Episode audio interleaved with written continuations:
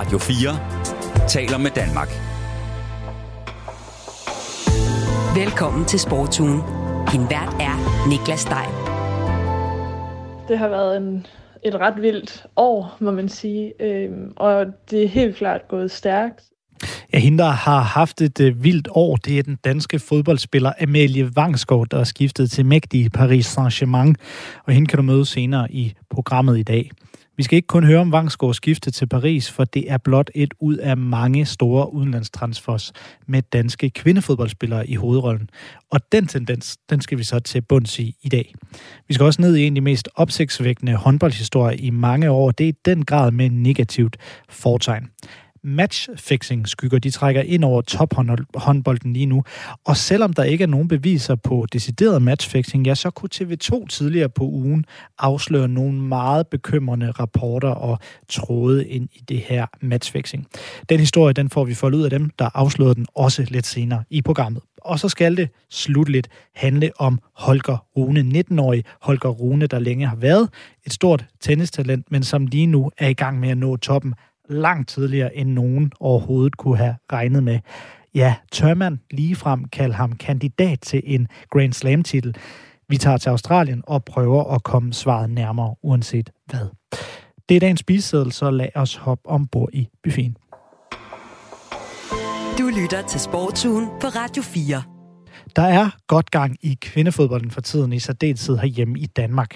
Det berørte vi allerede i programmet i sidste uge, og øh, hvis du skal helt rundt om øh, kvindefodboldens udvikling, så synes jeg, du skal starte med, øh, eller i hvert fald når vi har sendt øh, færdigt i dag kl. 14, øh, ja, så kan du gå ind og finde Sportsugen ind i Radio 4's app eller på diverse podcasttjenester for i sidste uge. Øhm, for der var temaet nemlig Sofie Lundgaard, Katrine Kyl og Amalie Vangsgaard, der alle er skiftet til store internationale adresser, henholdsvis Liverpool, Arsenal og, som jeg nævnte indledningsvis, Paris Saint-Germain i Frankrig. Og det fortsætter i den her uge, for det er i særdeleshed en spændende udvikling. Denne gang der har vi en øh, hel pakke med, og vi starter hos en nu, skal vi kalde det, tidligere stjerne. For hvad sker der helt lavpraktisk, når man har fået et tilbud fra en udenlandsk klub, som man så kan gå og tykke på og bestemme sig for, om man skal rejse udenlands som dansk kvindefodboldspiller? Ja, det ved min første gæst, det er den nu fodboldpensionerede eks-landsholdsspiller Janni Arndt. Velkommen til programmet, Janni. Mange tak. Du skiftede jo i 2014 for Tuna Jøring ud med svenske Linköping FC, og du var dengang 27 år. Det var første gang, du skiftede til en udenlandsk klub. Sådan helt lavpraktisk, hvordan kommer sådan et skifte i stand? Jamen, det kommer i stand ved, at øh, der er en interesse for, for en klub, og øh, min agent på daværende tidspunkt øh, formidler den her interesse, og øh, for, på det tidspunkt, der havde jeg nogle, øh, nogle samtaler så derefter med klubben, og var over at se klubben, og øh, talte med træneren. Så på den måde, så sker der, så sker der ligesom første del af, af, af hele den her proces med at, at, at tage klubskifte. Og det er jo som øh, de fleste af os, der, øh, der, der kender øh, fodbold og følger med i, i fodbold, og derved også følger med i de her transfers, der sker to gange om året, når der er de her transfervinduer. Det, er jo, det lyder jo øh, relativt øh, banalt, eller skal vi, skal, vi, skal vi kalde det, som et normalt andet øh, fodboldskifte. Men det var som sagt i, i 2014, det vil sige før øh, kvindefodbolden oplevede de her ret så store investeringer, vi først har set i de seneste år. Så, så hvilke overvejelser gjorde du dengang i forbindelse med at skulle skifte udenlandsk øh, i kvindefodbold? Her tænker jeg selvfølgelig i forhold til, hvor mange penge der eventuelt var, de, var i det. Øh, ja, altså på det tidspunkt havde jeg nok ikke sådan, altså jeg tænkte på økonomien, men for mig var det lige så meget vigtigt, hvad øh, den, den sportslige udvikling, og hvor jeg var henne på daværende tidspunkt, øh, og kunne godt tænke mig at komme til en større liga, til en større klub, og øh, til en mere sådan professionelt miljø, hvor, hvor alle ligesom var fuldtids. Og der var, der kan man sige, at den svenske liga på, på det tidspunkt var, var et rigtig godt skifte for mig. Og, øh, og Linköping i særdeleshed, som lå i toppen af den svenske liga, og havde et enormt professionelt og godt miljø med mange gode spillere. Så, så det, var, det var ligesom hovedformålet for mig, det var at komme til et sted, hvor, hvor jeg kunne udvikle mig og blive en endnu bedre fodboldspiller og komme op på, på næste niveau, også i den alder, jeg nu var. Øhm, så, så det var det primære for mig, og så kan man sige, at det sekundære var mere økonomien i det. øhm, som jo også tog et, et godt spring opad på det tidspunkt fra, fra Danmark til, til den svenske liga, som, som jo havde en større økonomi og, og kan man sige, kunne give nogle bedre kontrakter, og ligesom alle klubber øh, havde kontraktspillere og var professionelle. Så det var helt naturligt, kan man sige, at, at være kan man sige, på, et, på, et, på et andet niveau øh, i Sverige. Det synes jeg er ret interessant, for det siger, jo, det siger jo noget omkring, hvor mange øh, penge der er, eller, eller snarere ikke er, eller i hvert fald på det tidspunkt, hvor mange penge der, der ikke var i, øh, i, i kvindefodbold. For når vi snakker herrefodbold, så ved man jo, at øh, de danske talenter, de meget gerne vil til udlandet, og det er jo nærmest en no-brainer, fordi man ved, hvor mange penge der er i udlandet. Men du siger, at det nødvendigvis ikke i dit tilfælde var nogen no-brainer bare at, at sige ja til et skifte Øh, øh, til udlandet. Var det, var det en svær beslutning så at tage den gang i, øh, i, øh, i 2018? Eller undskyld, 2014, hvor du, hvor du første gang skiftede udlands? Øh, nej, altså det synes jeg ikke, det var det ikke for mig. På det tidspunkt, øh, jeg kunne rigtig godt tænke mig at få noget ud af min karriere, og få det, blive så god en fodboldspiller, som jeg nu kunne blive. Og derfor var det meget naturligt for mig at skulle prøve noget andet, og blive stimuleret på en ny måde, og kunne tage nogle nye skridt og blive bedre på fodboldbanen. Og, og det kunne jeg se, at det kunne jeg blive i en, en bedre liga og en klub, hvor der var rigtig gode spillere og havde et, et enormt professionelt setup. Så øh, ja, jeg havde det egentlig rigtig godt i maven på det tidspunkt, at øh, ja, det var bare, det føltes bare rigtigt at, at skulle prøve noget af, og, og kan man sige, hvor, hvor langt rækkede mit øh, potentiale, og hvor, hvor god kunne jeg egentlig blive. Så derfor var det bare helt, øh, ja, føles helt naturligt. Nu nævnte jeg indledningsvis øh, de her unge danske talenter, der er taget udlands. Øh, blandt andet Sofie Lundgaard, der er 20 år og havnet i Liverpool, og så Katrine Kyl, der er ikke engang er fyldt øh, 20 år, og som er havnet i øh, Arsenal. Det er jo meget, meget, meget unge spillere. Du var selv øh, 27 første gang, du skiftede udlands. Det, er, det er også en ung alder, men i fodboldhenseende, der, der, der er man en, en, en moden spiller, når man er 27. Havde du også taget springet og skiftet til udlandet, hvis du havde været øh, 20 som Lundgaard eller 18 som øh, Kyl? Mm, det er svært at sige. Altså, det er jo det er en helt anden tid nu, og øh, nogle andre muligheder, og øh, der er sket rigtig, rigtig meget på de her 10 år øhm, øh, i udviklingen af øh, kvindefodbold generelt. Og der er kommet flere, kan man sige, øh, muligheder, og der er mange klubber, der, der ligesom rykker efter spillerne, og specielt de danske spillere. Så det er noget, man ligesom skal forholde sig til individuelt og finde ud af, hvor er man henne, og hvad har man lyst til, hvad har man brug for i forhold til at blive en bedre fodboldspiller, og tage de rigtige skridt i sin karriere. Så det er op til den, vil sige, op til den enkelte at forstå, men det er vigtigt at, som en ung spiller at vide, hvor man gerne vil hen af, og hvilke skridt man gerne vil udvikle, i, øh, og hvordan man gerne vil bruge sin karriere.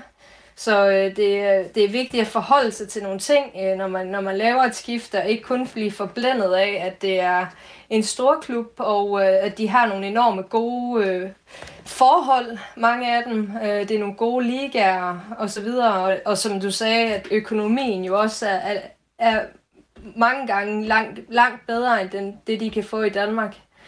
Øh, så det er vigtigt også at forholde sig til, til flere ting end, end blot de her øh, lidt øh, ting, man også kan blive fristet af i første omgang. Hmm. Og lige inden jeg slipper dig, Jan øh, du stoppede jo din professionelle spillerkarriere øh, sidste år. Det er stadig relativt øh, nyt i hukommelsen, går jeg ud fra. Men jeg ved, du også har en, øh, en trænerlicens. Kan du lige øh, give os et præg her til sidst? Er det sidste gang, vi har set dig i øh, fodboldverdenen? Nej, det er det ikke, og det er jeg også stadigvæk. Øhm, men lige hvilken rolle og hvilken fuldtidsrolle jeg kommer til at have, øhm, det har jeg ikke helt besluttet mig for endnu, men det er klart, at med så mange års erfaring og, og øh, så mange år, jeg har været i fodbolden, i kvindefodbolden, så brænder jeg jo enormt meget for at give, øh, give noget videre og for at udvikle den her verden, vi er i. Øhm, så ja, så, så det er ikke sidste gang, at, øh, at I har set mig, skulle jeg til at sige, men at øh, jeg kommer til at være en del af det øh, stadigvæk, og, og hjælpe de unge talenter, og hjælpe hele platformen i kvindefodbold, øh, som jeg jo brænder for også at være med til at udvikle. Vi ringer for et interview, når du har besluttet dig præcis, hvilken rolle ja. det er, det skal være i. Tusind tak, fordi du i hvert fald har lyst ja, til at være med i dag. Ja, Jamen selv tak. Du lytter til Radio 4.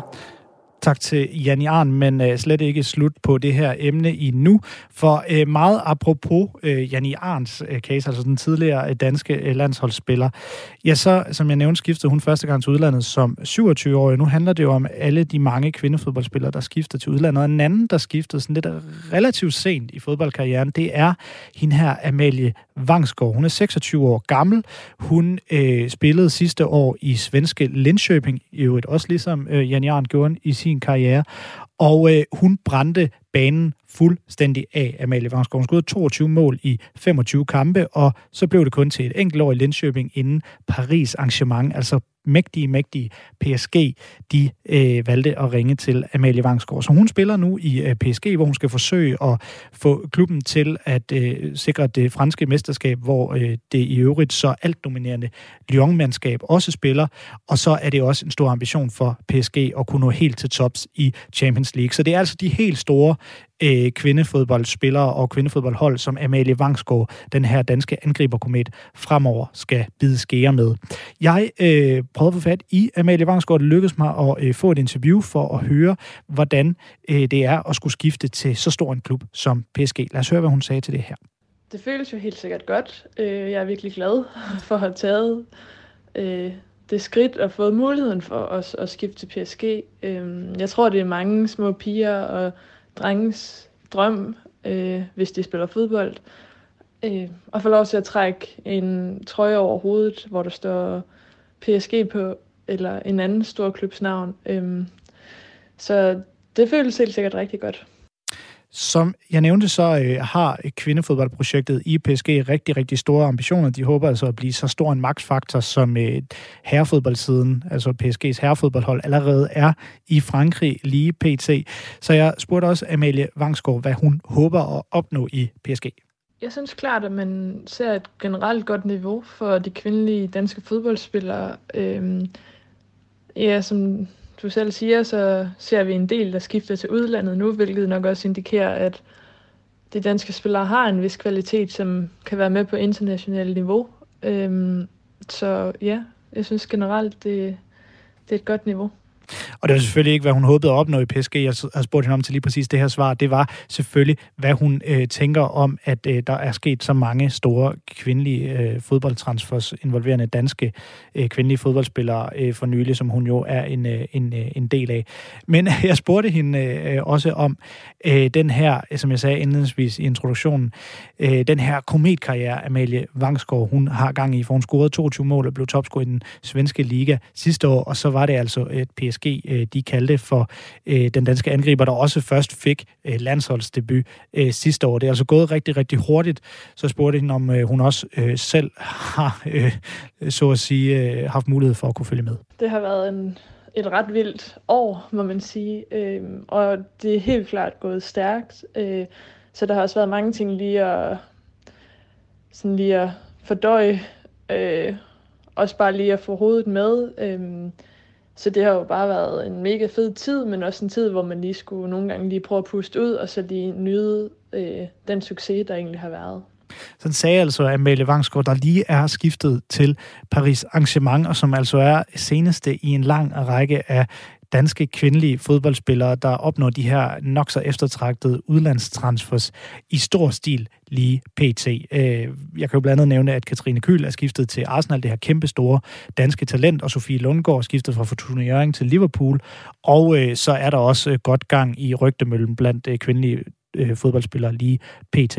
Jeg synes, vi skal nørde lidt mere i det her emne, for nu har jeg nemlig en agent øh, i røret en fodboldagent, og det er et, øh, et, et af de lidt sjældne tilfælde, nemlig et, en kvindefodboldagent. Jeg har nemlig Line Gelser Johansen med. Hun er agent ved People Sport. God eftermiddag, Line. Hej, hej. Som jeg nævnte, så er du øh, selvfølgelig fodboldagent. Du er kvindelig fodboldagent. Det er altså ikke, fordi vi ser særlig mange af dem. Øhm, jeg kan være sådan lidt fræk indledningsvis at spørge, giver det dig en fordel, når du skal lave en aftale med kvindelige spillere, at øh, du er øh, kvindelig selv? Du selv er kvinde, undskyld. Jamen, altså, jeg ved ikke, om, om det giver en fordel, men det giver jo i hvert fald øh, helt klart noget andet. Altså, jeg har jo mulighed for at tilbyde en anden form for, for sparring, og det er jo også noget af det feedback, jeg, jeg får fra, fra de spillere, vi arbejder sammen med, at øh, det synes de er fedt. Hvordan øh, kan du lige prøve at øh, gøre os klogere på din egen, hvad skal man sige, klientportefølje? Hvor mange er øh, kvindelige fodboldspillere, og hvor mange er mandlige? Jamen, jeg har udelukkende kvindelige fodboldspillere. Øhm, jeg blev ansat i sommer hos øh, det danske agentur People Sport, og de har ligesom et ønske om at, at få øh, bygget deres kvindefodboldafdeling større, og øh, det er, er det arbejde, som, som jeg er i gang med. Så jeg arbejder sådan set kun inden for kvindefodbold, og jeg er også der, hvor jeg har min spidskompetence, kan man sige. Har alle spillere i kvindeligaen egentlig en agent tilknyttet, som, som det er PT? Nej, det har de ikke. Øhm, der er mange, der har, men det er ikke alle, der har en agent. Og jeg tror sådan set heller ikke, det er alle, der sådan behøver en agent. Det kommer jo også an på, hvad det er, man, man gerne vil, øhm, og ja, hvad, hvad ens tanker er med fodbold og ambitioner og sådan nogle ting.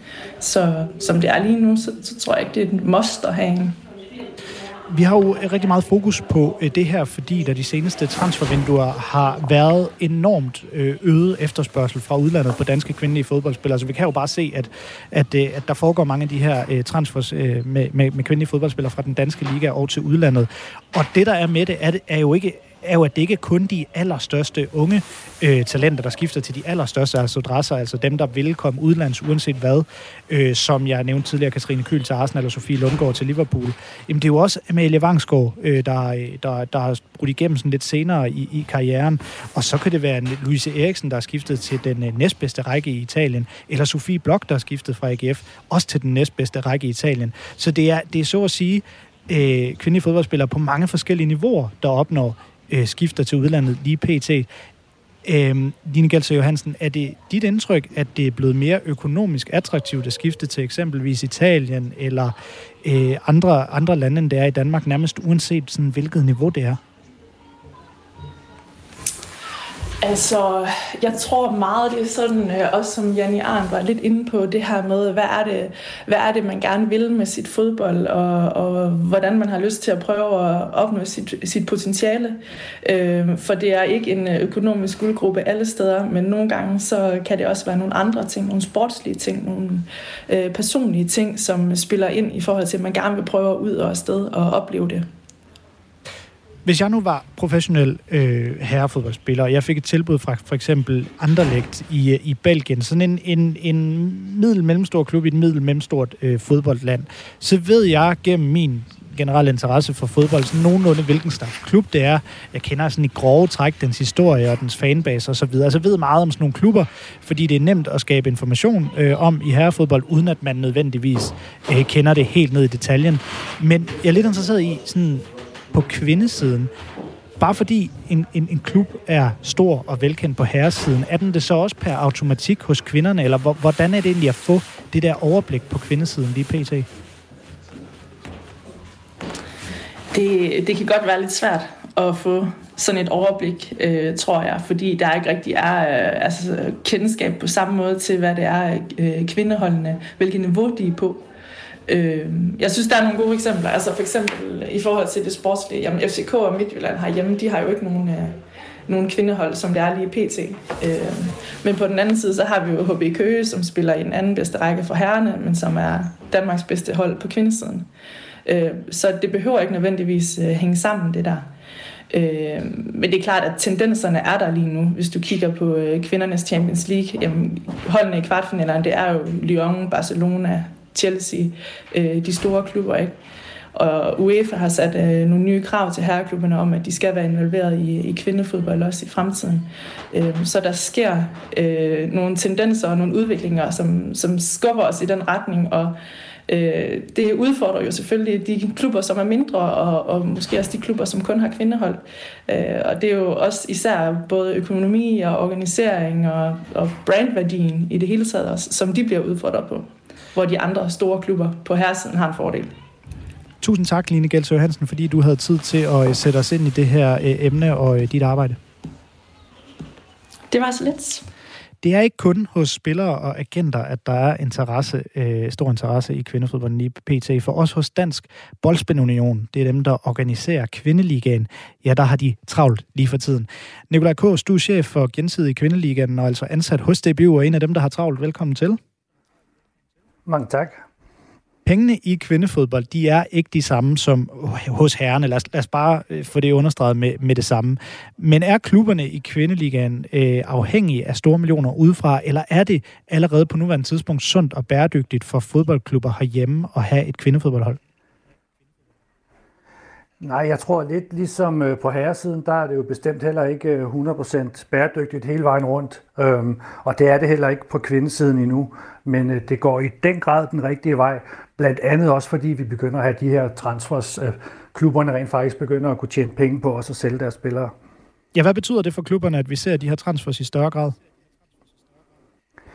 Jamen, det gør jo lige pludselig, at det bliver endnu mere attraktivt, også for dem, som ikke er inde i gamet forløbig, at de begynder at kunne se, at alting omkring kvindefodbold og kvindeligaen, også herhjemme i Danmark, at det vokser, og at der lige pludselig begynder at være en økonomi omkring det, som er rigtig interessant. Og det er jo, det er jo pengene, der, der er afgørende for rigtig mange ting i fodbold.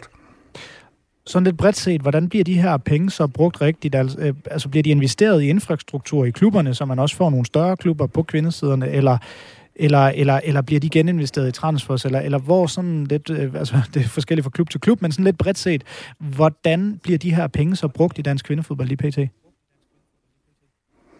Altså, nu kan jeg jo ikke udtale mig så meget om, hvordan klubberne bruger deres penge, men jeg kan sige i hvert fald her fra DBU's side, der går vi meget op i at bygge op, om øh, at vi samarbejder og udvikler tingene, så vi når at få en bæredygtig liga hele vejen rundt.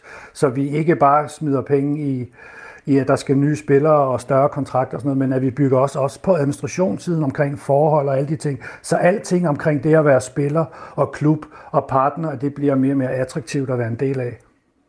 Nu har jeg et par gange her i programmet understreget, at øh, der bliver investeret mere og mere i kvindefodbold, øh, ikke bare i Danmark, men også øh, især set over hele Europa. Og en af de mere interessante udviklinger, som, som vi først for alvor kommer til at mærke ja, om halvandet år, det er, at den europæiske fodboldorganisation, altså UEFA, de har sagt, at professionelle herrehold fra 2024-2025 sæsonen, altså den, der starter om halvandet år, øh, skal have en tilknytning til kvindefodbold på en eller anden måde for at få øh, UEFA-licens. Det vil sige, de facto for at kooperere som fodboldklub på samme niveau, øh, eller på højeste niveau, øh, som det er lige øh, øh pt. Så man skal altså investere i kvindefodbold på en eller anden måde.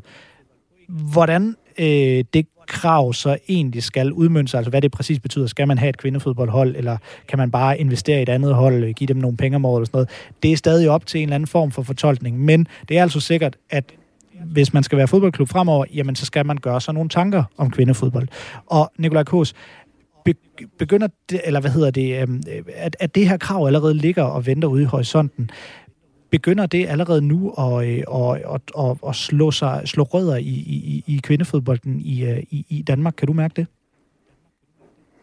Ja, det kan, det kan jeg godt mærke. Og jeg kan også godt mærke, at jeg får flere og flere spørgsmål fra, fra herreklubber, eller klubber, som ikke har kvindefodbold i forvejen, som rigtig gerne vil høre omkring, hvad er det, der skal til for at være en del af kvindefodbold? Hvad er det, man skal bygge op? Hvor er det, vi står? De snakker meget om lønninger, hvor er vi? Så der er blevet en, en endnu større interesse, efter at de her ting er kommet op fra, fra UEFA's side, som øvrigt er super interessant, at de, at de gør det.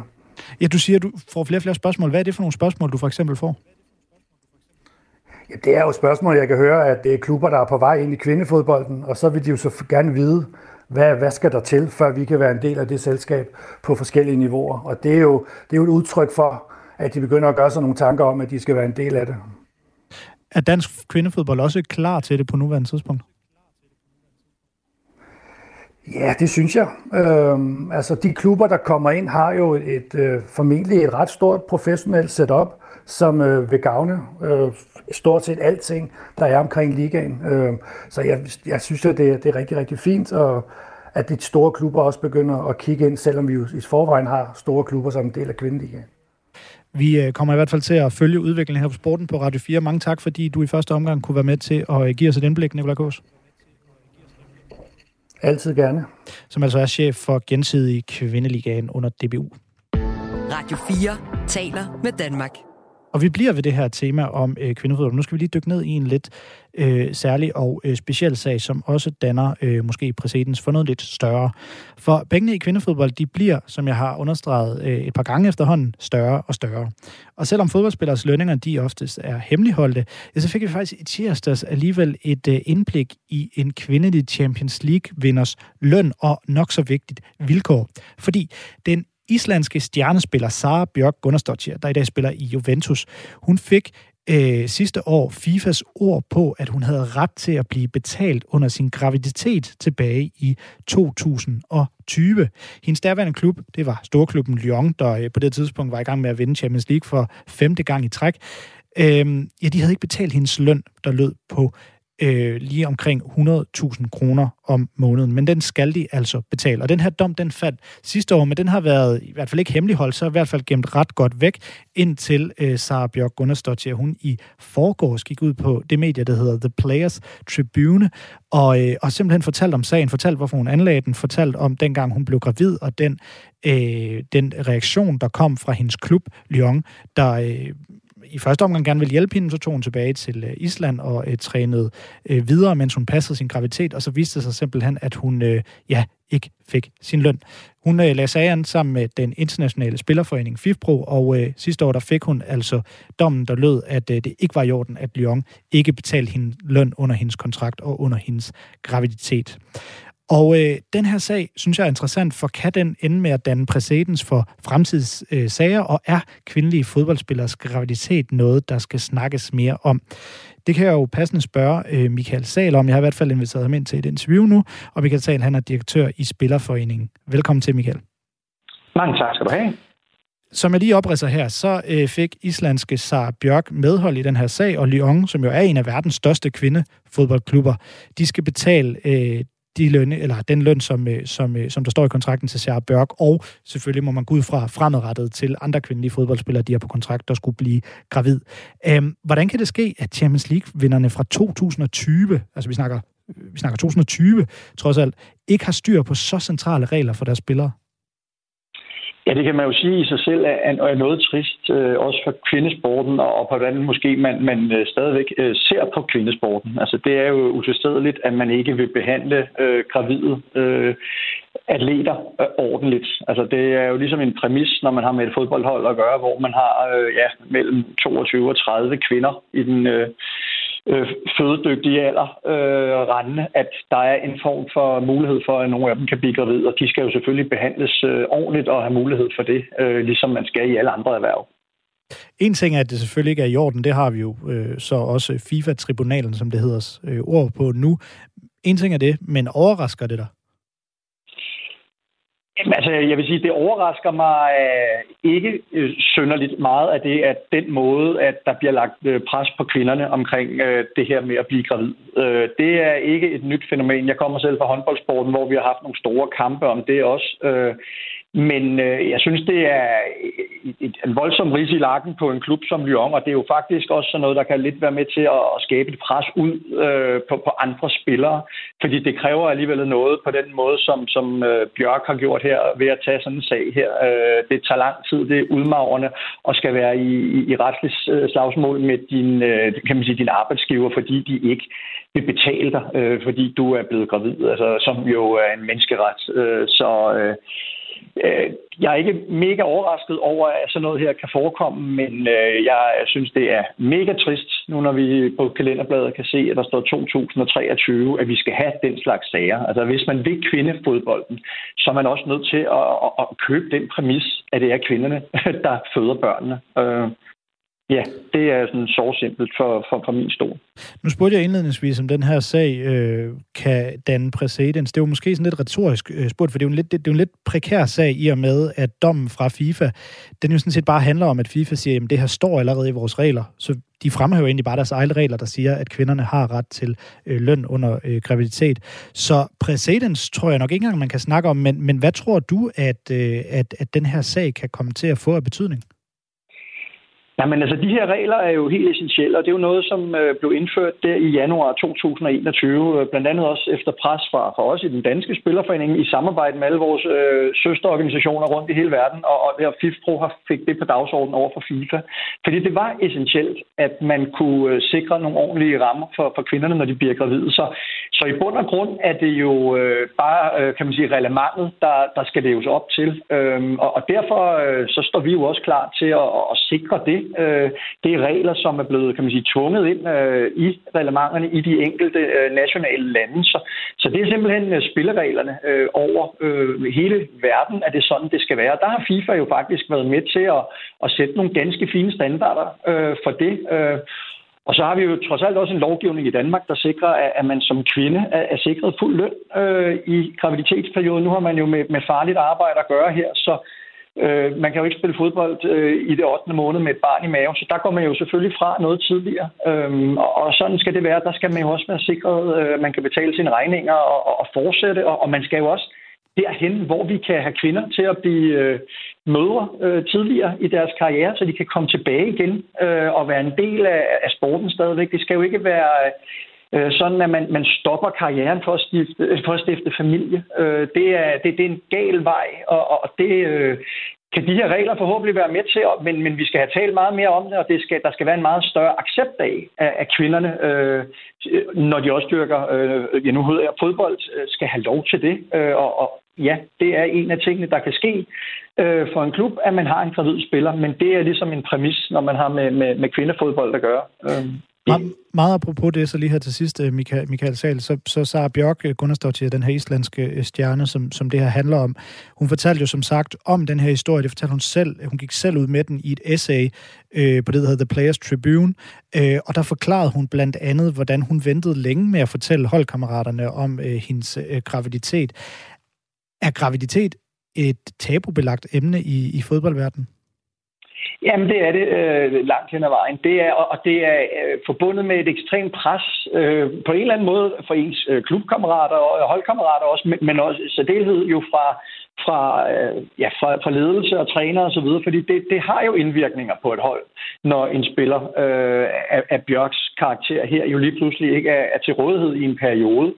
Men igen, det er en præmis i, i kvindefodbolden, at det er sådan. Så, men, men det er noget, vi skal tale om, øh, og det er også noget, vi taler med vores medlemmer om, og, det er noget, man øh, skal have frem, fordi vi, vi skal have, simpelthen have, have brudt de barriere ned. Øh, vi skal have en sport, hvor at man øh, tør blive gravid, man kan komme tilbage igen i sporten og bidrage. Øh, det skal ikke være øh, sådan, at man skal stoppe øh, med at spille fodbold, fordi man ønsker at, at stifte familie. Tusind tak for det her til eftermiddag, øh, Michael Sahl. Velbekomme. Som altså er direktør i Spillerforeningen. Og øh, så parkerer vi det her øh, lidt større emne om øh, nogle øh, specifikke sager i kvindefodbold, vi jo fokuserer rigtig meget på i øh, sportsrunden her på Radio 4 i den her tid. Men jeg kan lige afslutningsvis sige, at jeg har været i kontakt med øh, Juventus, som Sara Bjørk Gunnarsdottir, hun spiller i nu. Jeg vil enormt gerne have haft hende med til at øh, forklare om den her sag, og øh, hvorfor hun vælger at gå ud og øh, fortælle øh, om den nu. Og så måske også, om hun mener, at øh, graviditet er et tabubelagt i, øh, i, øh, i, i fodbold, i særdeleshed i øh, kvindefodbold mere øh, specifikt. Men øh, Juventus og øh, Sara Bjørk, de har altså fået så mange øh, interviewforspørgseler efter den her sag, at øh, de desværre ikke lige havde tid øh, til os i, øh, i dag. Men Sara Bjørk, hun vendte jo tilbage øh, til fodbolden efter sin graviditet. Hun er i dag 32 år, hun er en bærende profil på øh, de femdobbelte italienske mestre fra Juventus. Du lytter til Sportsugen på Radio 4. Sidste fredag der startede håndbold-VM for herrer, som spilles i Sverige og Polen. Slutrunden den var dog ikke mange dage gammel, før den første skandale rullede. Det var nemlig TV2, der berettede om en hidtil hemmeligholdt rapport helt tilbage fra 2018, der var blevet udarbejdet af den anerkendte analysevirksomhed Sportradar, som måler og monitorerer blandt andet bettingaktivitet i forbindelse med en lang række sportsgrene. I rapporten der sætter det her firma Sportradar navn på otte dommerpar, som firmaet mente havde været involveret i kampe med usædvanlig høj bettingaktivitet. Det er en rapport, der har ligget hos det europæiske håndboldforbund EHF, men som hidtil simpelthen har været mørklagt indtil nu, for nu er den fremme i lyset, og det er den blandt andet takket være dig, Lars Brun øh, Mortensen, øh, journalist på TV2 Sport. Velkommen til. Tak skal du have. Sportradar, de nævner altså 16 topdommer ved navn, og de sætter dem i forbindelse med betting og øh, måske også matchfixing. Og det er jo i høj grad, det ved de, de fleste, der følger sport bare med en øh, perifær interesse, en meget alvorlig anklage. Hvad var det, der fik alarmklokkerne til at ringe hos øh, Sportradar i 2018?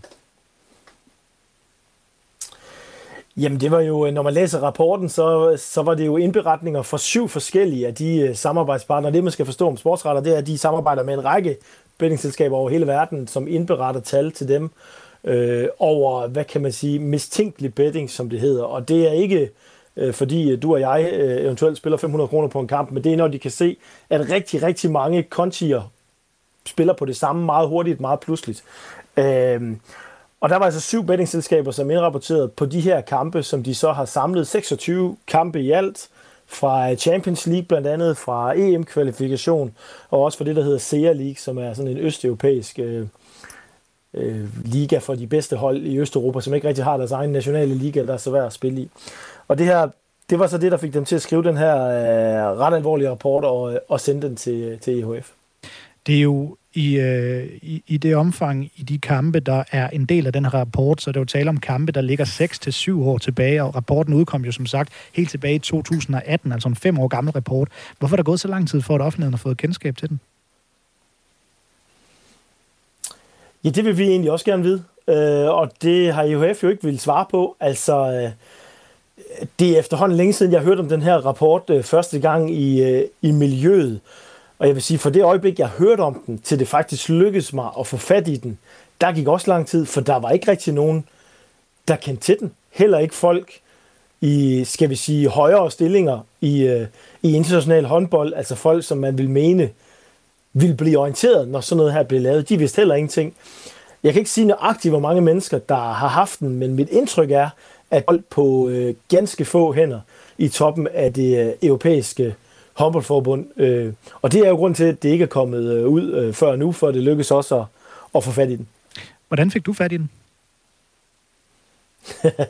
ja, hvordan fik jeg det?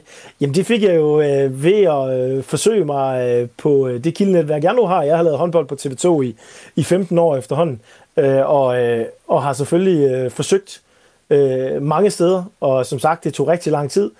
Uh, du ved også godt, jeg kommer selvfølgelig aldrig til at sige, hvem der, har, hvem der har givet mig den rapport, men det lykkedes mig jo til sidst at finde en, som, uh, som havde adgang til den, og som også mente, det var relevant uh, for offentligheden, det der stod i den, og som derfor valgte at, at dele den med mig.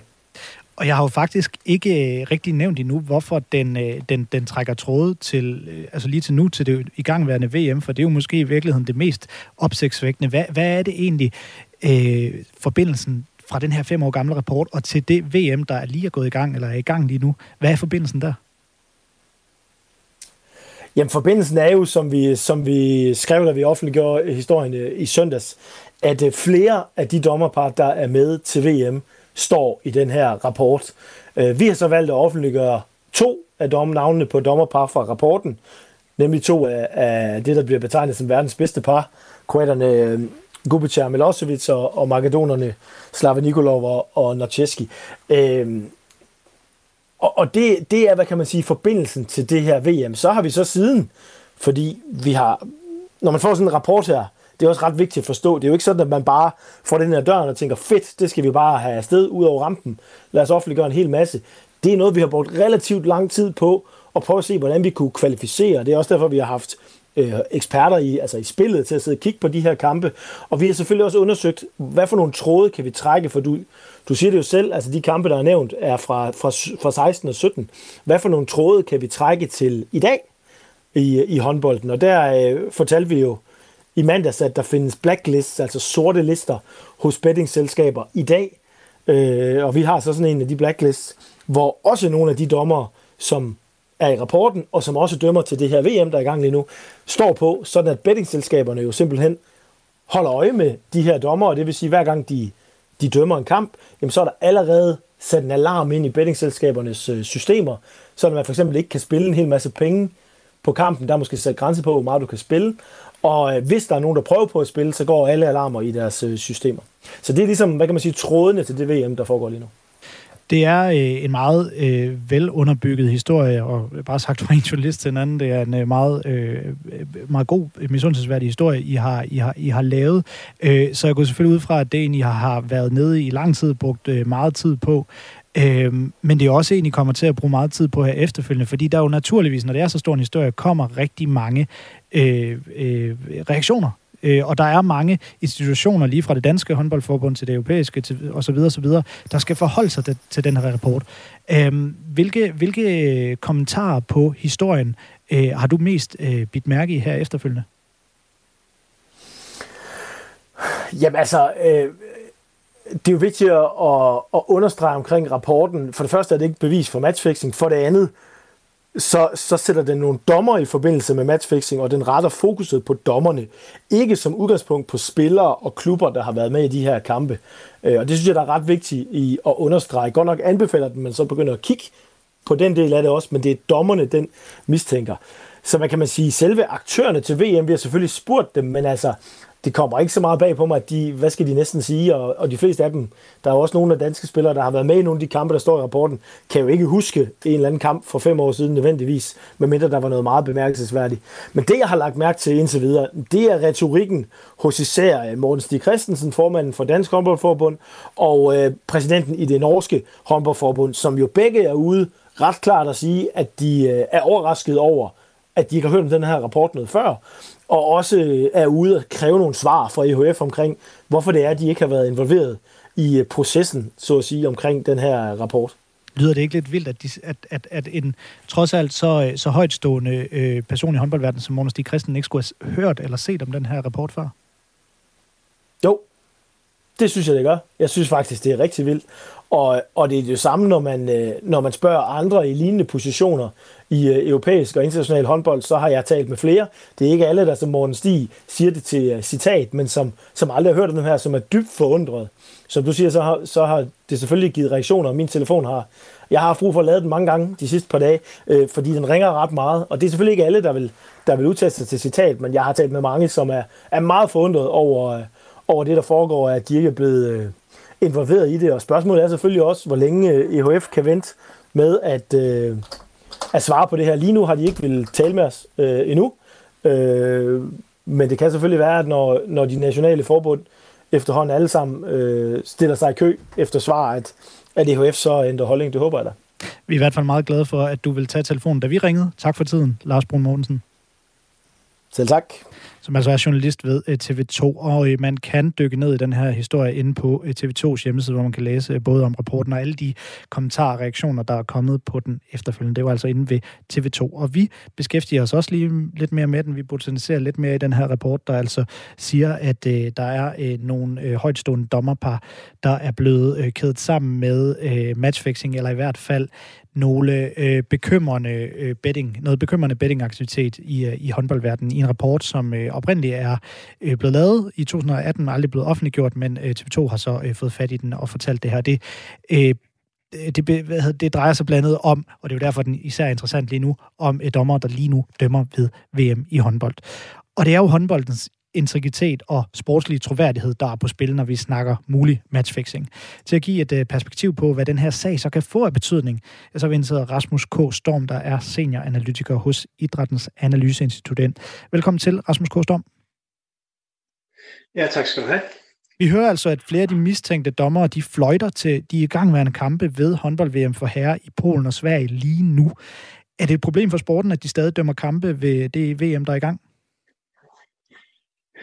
Ja, og jeg synes faktisk også, at det er et problem for dem selv. Ikke? Altså, det handler jo lidt om, at, øh, at et, et eller andet sted burde, øh, burde man have suspenderet dem, øh, hvis der er, og det er jo sådan, vi har fået forelagt sagen i hvert fald, og de oplysninger, der ligger lige nu, hvis det rent faktisk er rigtigt, jamen så, så kan det jo også sætte de pågældende dommer under et pres, som gør, at de kan påvirkes i en eller anden forstand, eller måske man kan ikke andet end sige, at potentielt kunne de være blevet påvirket af det pres, til så også måske at dømme på en anden måde, end de, de normalt ville have gjort under frie omstændigheder. Ikke fordi de skulle nødvendigvis lave noget, øh, der var, øh, hvad skal man sige, relateret til matchfixing, men bare det der med, at der er pres, det kan jo gøre noget for dem.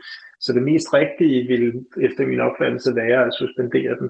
Også fordi, hvis man nu finder ud af bagefter, og det er jo så det, du spørger til i forhold til sporten, ikke? Altså, øh, jamen, hvis det nu viser sig, at der rent faktisk har været noget øh, i øh, den her slutrunde, eller måske øh, op til, jamen, så kan man jo ikke lade med at få den mistanke om det på en eller anden måde også, at der har været foregået noget, og det vil jo faktisk have været, det vil jo være en ret stor skandale. Men den gamle traver, de er jo hverken dømt eller fundet skyldige i noget som helst. Det er nogle indikationer og øh, nogle ting, der ser ikke særlig gode ud, men ingen beviser. Er man ikke, også som dommer, uskyldig til øh, det modsatte bevist?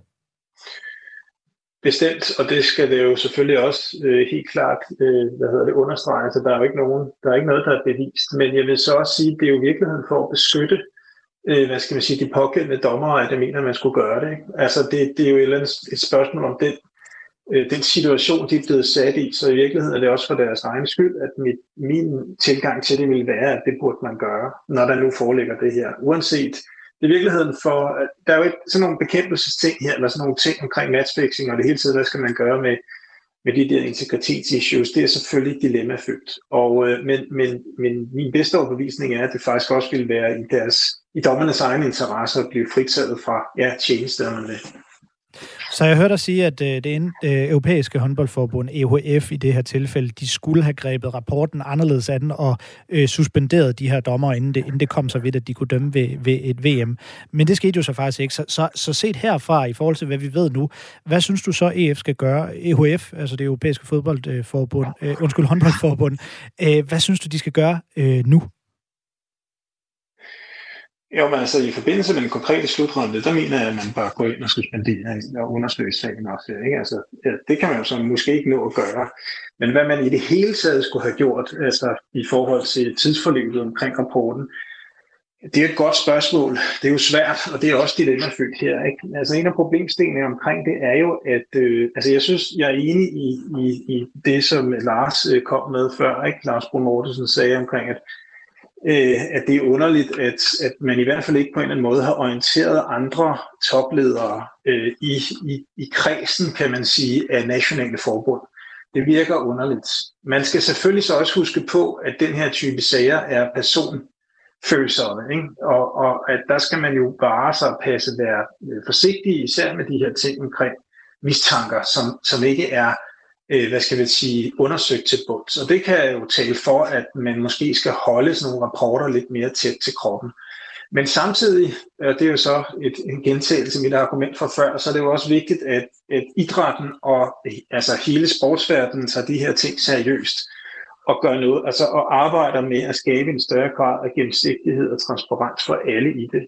Fordi der er, det er fuldstændig klart, at matchfixing er ikke et problem, der går væk. Det er ikke en døgnflue, og det kommer også til at ramme, og det er også i gang i håndbold. Det er, jeg kan ikke på andet, end hvad jeg ved fra den research, vi selv har lavet her på stedet. Vi var med til at evaluere matchfixing-arbejdet i Danmark her for øh, et lille halv, halvandet års tid siden øh, hvad vi researchede frem til der. Matchfixing er udbredt det alle steder. Det er meget alvorlig kriminalitet, øh, der bliver styret fra forskellige ja, Asien blandt andet. Der er også Balkanforbindelser og den slags ting.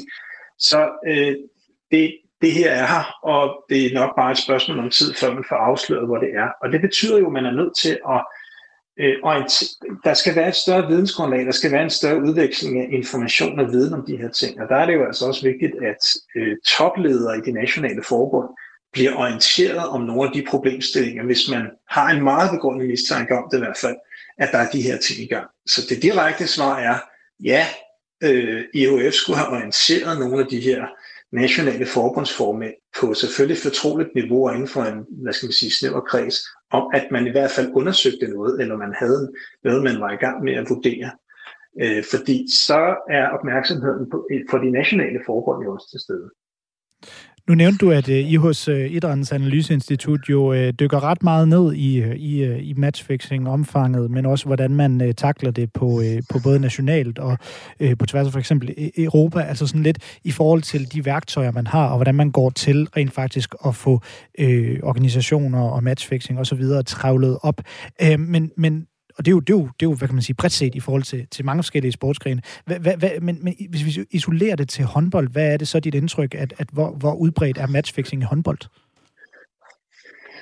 Jeg tør ikke sige, hvor udbredt det er, fordi det har vi, og det er en af vores pointer, og også noget af det, der kommer ud af det arbejde, vi har lavet, den research, vi har lavet. Der, der findes i virkeligheden, jeg tror, du skal nok prøve at gå til spilleselskaberne selv, som du så også nogle gange holder lidt på informationerne, og det kan man selvfølgelig sagtens forstå.